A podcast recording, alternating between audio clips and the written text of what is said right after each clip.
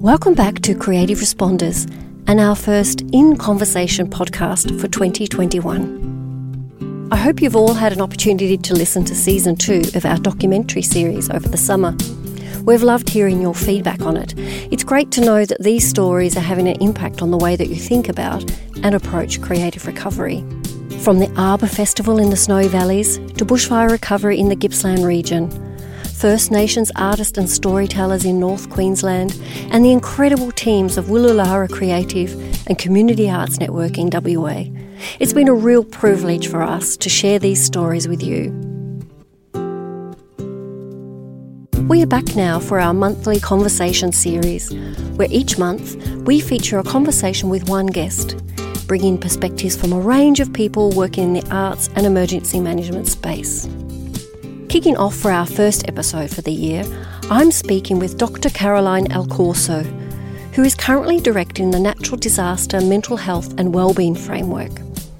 The development of this framework is funded by the Australian Government through the National Mental Health Commission in a bid to address the increasing complex mental health needs of individuals and communities affected by natural disasters.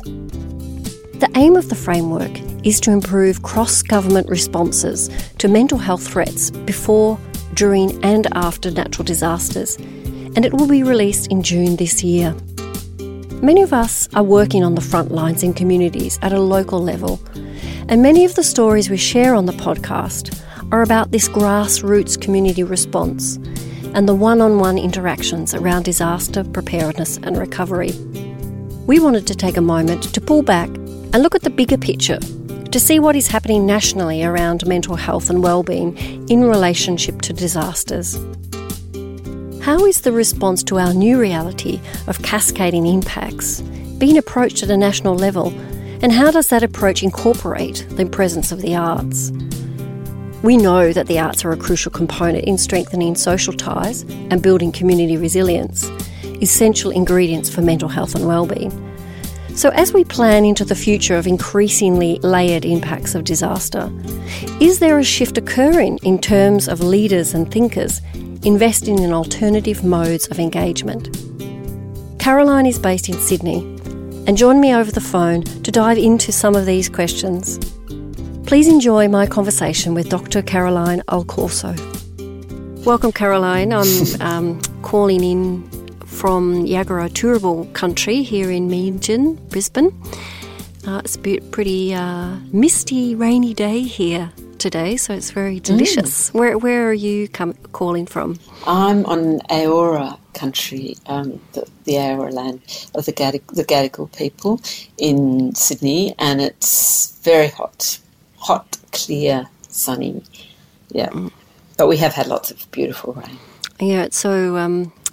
It's so much this watching the parched land drink it in here, but everything is very green, so it's encouraging for at least the rest of the year and a bit of a rest in the fire season. So, Caroline, before we talk much about your role with the Natural Disaster Recovery Framework and Response, can we ask a little about you and who you are and what your work has been and what's kind of led you to this point in your life, in your... Well, you know, my life isn't... I suppose I'm not one of those people who has a very clear and planned career trajectory. So I do end up doing lots of different things. I am from Tasmania, and I guess my first memory of disasters, and again it was fires, was the 1967 Tasmanian bushfires, where we were driving through flames on the major highway from north to south, and there were many, many people I knew, you know, who had to evacuate and who came to school wearing clothes that people had given them and so on, and also it irrevocably changed a lot of the landscape near where I live, turning it from what had been rainforest into sort of dry, sort of semi-sclerophyll forest after that, all cleared altogether. But I have worked a lot in community development. I've worked for government in policy and strategy. And my main focus and theme throughout my work has actually been workforce and workforce issues, the world of work. But I've also had a sort of secondary, I suppose, specialisation in health. And I developed something called the National Non-English Speaking Background Women's Health Strategy back, way back in the 90s. And I've worked on other sort of major health initiatives since then. And ended up here, I was doing some work actually on health workforce with the Commonwealth Department of Health a couple of years ago, and sort of that move transformed into this project with the National Mental Health Commission. So, it does have a strong workforce focus, because the professionalisation of the recovery workforce is an issue, certainly, for the framework, but of course it's much broader. Well, can you tell us a little bit about what the job is that you're doing with the framework? Yeah, so at the time of the Black Summer fires, as is often the case, you know, a lot of different organisations and governments kind of scramble to offer assistance, and the federal government has been playing a larger role in disasters for some time, and obviously we are having more disasters and they're becoming more intense. So the Department of Health, well, there was a across the Commonwealth government, there was a national bushfire strategy and funding package immediately in response in January 2020. And that involved funding for this framework. So it involved a lot of other things, obviously, for local economic recovery and for health services and mental health services in particular. But it also, there was also recognition right at that early stage by Minister Hunt that coordination and consistency and having some common language and framework for recovery is a key issue. You know, even before things had kind of cranked up and started being rolled out, it's an issue that's come up, of course, many times before in other disasters. So there was money allocated at that time for this National Disaster Mental Health Framework. And the Commission was asked to develop that document, and it had a year to do it. So from June to June this year, which is when the framework is being delivered to government. Yeah, it's interesting, isn't it, that notion of communication and how it becomes the binding, but also the fragility of systems that we work in, and how we always struggle to try and find a way of greater transparency or greater ways of how we communicate across a common language. But, you know, even just the word recovery is so broadly used. You know, how do we frame ways of being able to have a collective language that everyone is going to be able to agree on? That's right. And we've actually made the decision in the framework not to use the word recovery very often. Like, it, obviously, you know, it's you can use lots of different words at different times, but we've kind of tended to just go with a very simple periodisation for the mental health framework, which is really just before, during and after and ongoing, those as the phases, because recovery means so many different things. We don't at all want to give the impression that it's some end point or goal that everyone will be aiming for and reach at a certain point, because that isn't consistent with people's experiences. So we're just using that sort of before, after, before, during and after, and then some stakeholders we've been working with have suggested after and ongoing makes more sense to them, because they don't, after. Because there's no line in the sand, is there? Yeah. Both individually and collectively, it's very hard to define that. So your the scope of this framework obviously is involving a whole raft of individuals and stakeholders, as emergency management does. It's such a mixed collection of different and diverse sectors of our community. What? How did you approach that process of consulting and bringing in those multiple partners into this development?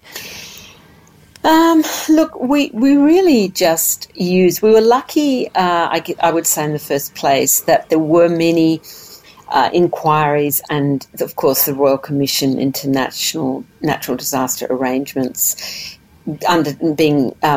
taking place during 2020.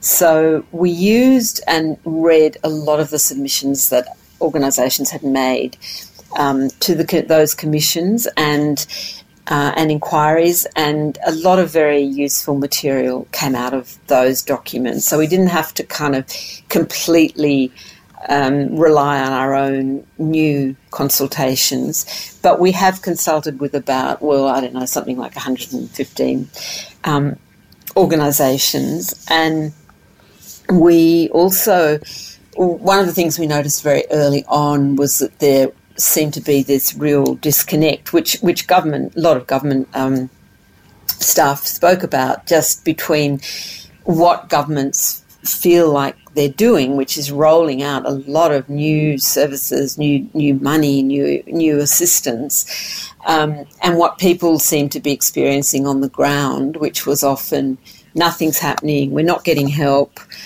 things are chaotic, etc.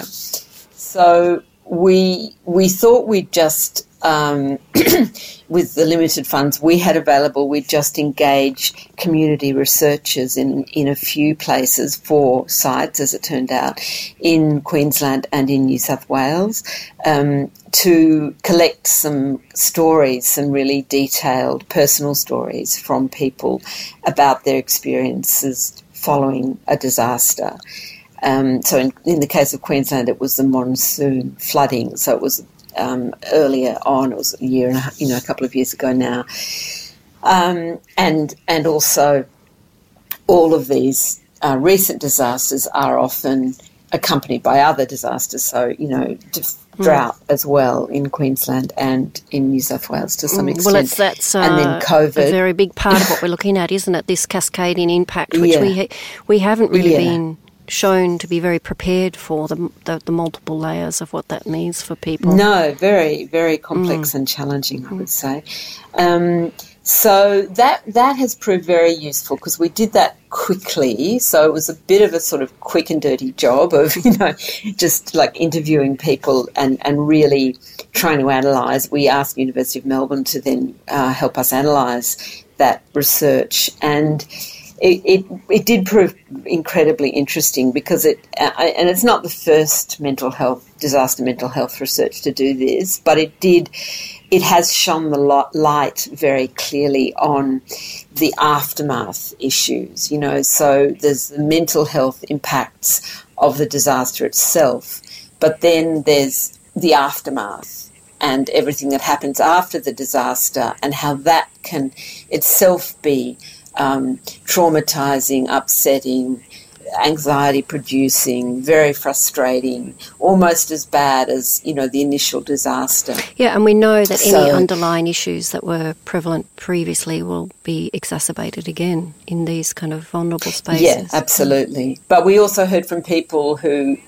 really just focused in on the help-seeking process and how difficult that was and how, they would end up going to, 17, 20 different places or calling and not really knowing, they weren't themselves looking for a particular service. They were just looking for help.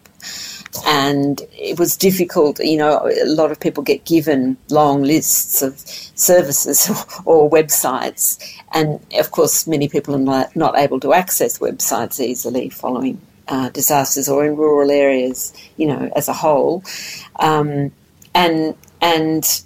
just how the whole process of trying to fill in forms and then it being very dispiriting to find that how difficult it was, and then not having the right documents, and then suddenly the eligibility period had expired, and all that kind of stuff that had a really sort of profound cumulative impact on people and made them feel stupid or really dispirited or just alienated or angry. Mm-hmm. Yeah. Left behind. I mean, you are in this work, you know, there's a lot of talk about the challenges in this space, but also, you know, the term post-traumatic growth has been used much more now around this idea of positive outcomes too for people and people's lives. Did you sort of touch in that as well with your research, or? No, not much of that came out, but of course it was just a, you know, it's just a small group of people in each place that, and very much a self-selected sample. But yeah, obviously I'm sure that, you know, there are many people who make the fresh start. I know, you know, most disaster locations, people, a proportion of the population has moved away. And then there's also the possibility of new social strong connections starting in places that have experienced disasters, and I think we've seen quite a lot of that in the Victorian case. And it'd be great to think that a framework would be there to support and grow that more effectually into the future. Yeah. I mean, the framework will be, you know, it won't be like a sort of manual. Yeah. There are quite a lot of those already. Too many, maybe. And secondly, you know, it can't be that because, you know, disasters are... I mean, the response to disasters is very varied across Australia, and it is primarily in the hands of the states, the state governments. So, you know, it's not really going to be possible for us to say to every state, you need to do this or, you know, exactly follow these steps. It won't be that kind of thing. It'll be more principles. What to watch for, what not to do, simple kind of guidelines, but then that then need to be worked through at a state level. And if we're looking at this kind of increasing layers of disasters that you mentioned earlier, and the idea of so many multiple partners coming in to support communities in this space, where do you see a framework like this opening up opportunities for more diverse ways of engaging around psychosocial wellbeing or community connection, which I'm assuming is a kind of main basis around a mental health and wellbeing framework or objective? Well, I think the bushfire recovery package from 2020, I mean, it was already a good start in that respect. A lot of money from that package went into, and from the subsequent packages, went into community mental health and wellbeing grants or support at the grassroots kind of level rather than medical services. There was also a lot of money put into medical services and free Medicare sessions and so on. And quite a lot of that has not been taken up. And that's in part, you know, that's a question of yet, because, you know, it's certainly, everyone's now very aware that it's a long period in which such services may be called on. But what was received very well was local community funding for different activities, and some primary health networks, you know, have already shown very innovative ways of rolling that money out, of engaging large, you know, communities or different small communities in different parts of their region in co-design processes, and doing that very well. So I think there's already a lot of developing practice in the area, and as I said, a recognition that it's community capital, community connections, and helping communities rebuild that is really important. Well, it is that co-collaboration, isn't it? That if you're engaging people around things where there's a kind of willingness to attend or participate because it's a safe entry point, that then to connect that in with the mental health service or workers that can build a relationship towards more individualised support, then that is always such a win-win, isn't it? Yeah, but it's always bearing in mind that it's really only ever going to be a small percentage probably that need more specialised services. Yes. You know, that for the vast majority it's more about generalised kind of just, you know, psychological first aid, support for children perhaps, you know, different particular groups are more vulnerable and might need more kind of wellbeing style services and support. But I think the biggest threat is probably just how so much funding is short term, you know. So I think you get a lot of people. I mean, in some regions in New South Wales there are, you know, 5 or even 7 in some kind of recovery coordinator people, so people in a region who are doing some kind of community development, liaison, engagement, network building, but so many of them, you know. And then many of them, their funding will cease, and the people who've developed those really valuable skills and networks won't continue. And the next lot of people will start again next time there's a disaster, you know. So I think, of course, we have now a new federal government agency being stood up, which is the National Resilience Recovery and Relief Agency. So that certainly promises to be to provide a more kind of constant and ongoing set of services, so that's a really good thing. Yeah, so that's endless issue of knowledge being lost in the cycle of it all. Yeah, yes, very frustrating.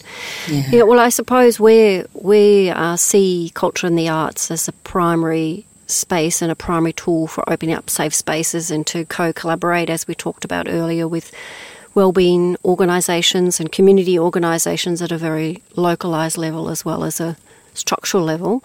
And what do you have any sense from your own world about the role that culture and the arts could potentially play or does play that you've seen through your own practice? I suppose through our own work we've seen a lot of the initiatives that have been established for children, and they seem to be, you know, highly successful and really fantastic. I mean, there are quite a lot of different examples of arts projects and of local history and local disaster preparedness style projects that involve the arts, storytelling, videos, making videos and, you know, different cultural kind of styles, performance, etc. So I think there's a lot of great examples again, and also that are well documented. There are of course many on your own website. There are some on the Australian Institute for Disaster Resilience website as well. And there was extra funding again nationally for schools for this kind of initiative. So I think the arts, you know, it's quite everyone, you know, I think does recognise the importance of the role of the arts in bringing people together and helping people therapeutically with a really traumatic situation. So I suppose we'll really just be emphasising that in the framework, providing some examples, and there will be a special background document on children and young people. Great. And in your process, what has been the engagement around First Nations knowledge? We know, certainly from a cultural perspective, the value and the importance of leading with the kind of knowledge that they have around response and recovery and survival. What's been the process of looking at that lens on this framework? We've engaged a lot through NACHO, the National Association of Community Health Organisations, Aboriginal Community Health Organisations, and we have a representative from Gippsland and East Gippsland Aboriginal Cooperative on our expert advisory group. We also have a representative of the National Indigenous Agency on our steering committee, so we've got some input there. And again, we will be, of course, talking about their role, specific issues for Aboriginal people, quite, quite prominently. I think that became a very large part of our conversation in this 2020 fire season, became a very strong part of that national dialogue. Yeah. Particularly supporting. I mean, the thing that has come through to us, apart from the fire issues and, cultural burning and different responses and preparation that is needed in Australia, is also just the specificity of services that people, many Indigenous people, don't necessarily feel comfortable going to. All of the mainstream services are often funded. It's far more effective to fund services that are local and that people trust and have confidence in. So that's another really strong thing. And so where, after the framework has been released, what's the next for you? Do you know where you head from here? No, I don't exactly know, but I've got quite a few other things that I do as well. So I'm looking forward to having probably a bit of less frenetic time, but I'm sure there will be some follow-up work from the framework as well, because we'll be wanting to talk about the framework and communicate, its key lessons and so on. So important is it? Because it's all very well to have a document on a shelf, but how do you make it live is the next true challenge, isn't it? Yeah. Well, thanks, Caroline, for joining us today. It's always a fascinating conversation, and we're really looking forward to seeing what the framework presents for us and how we can kind of connect in and work more effectively with our colleagues in this work. Great. Thank you. And I'm hoping I'll be able to discuss the framework with you again and get your feedback before it becomes the final version. We just always, as always, it's all very rushed, but your input and your ideas have been really useful so far. So thank you as well, Scotia. Fantastic. All right. All the best with this last dash to the finish line. Yes.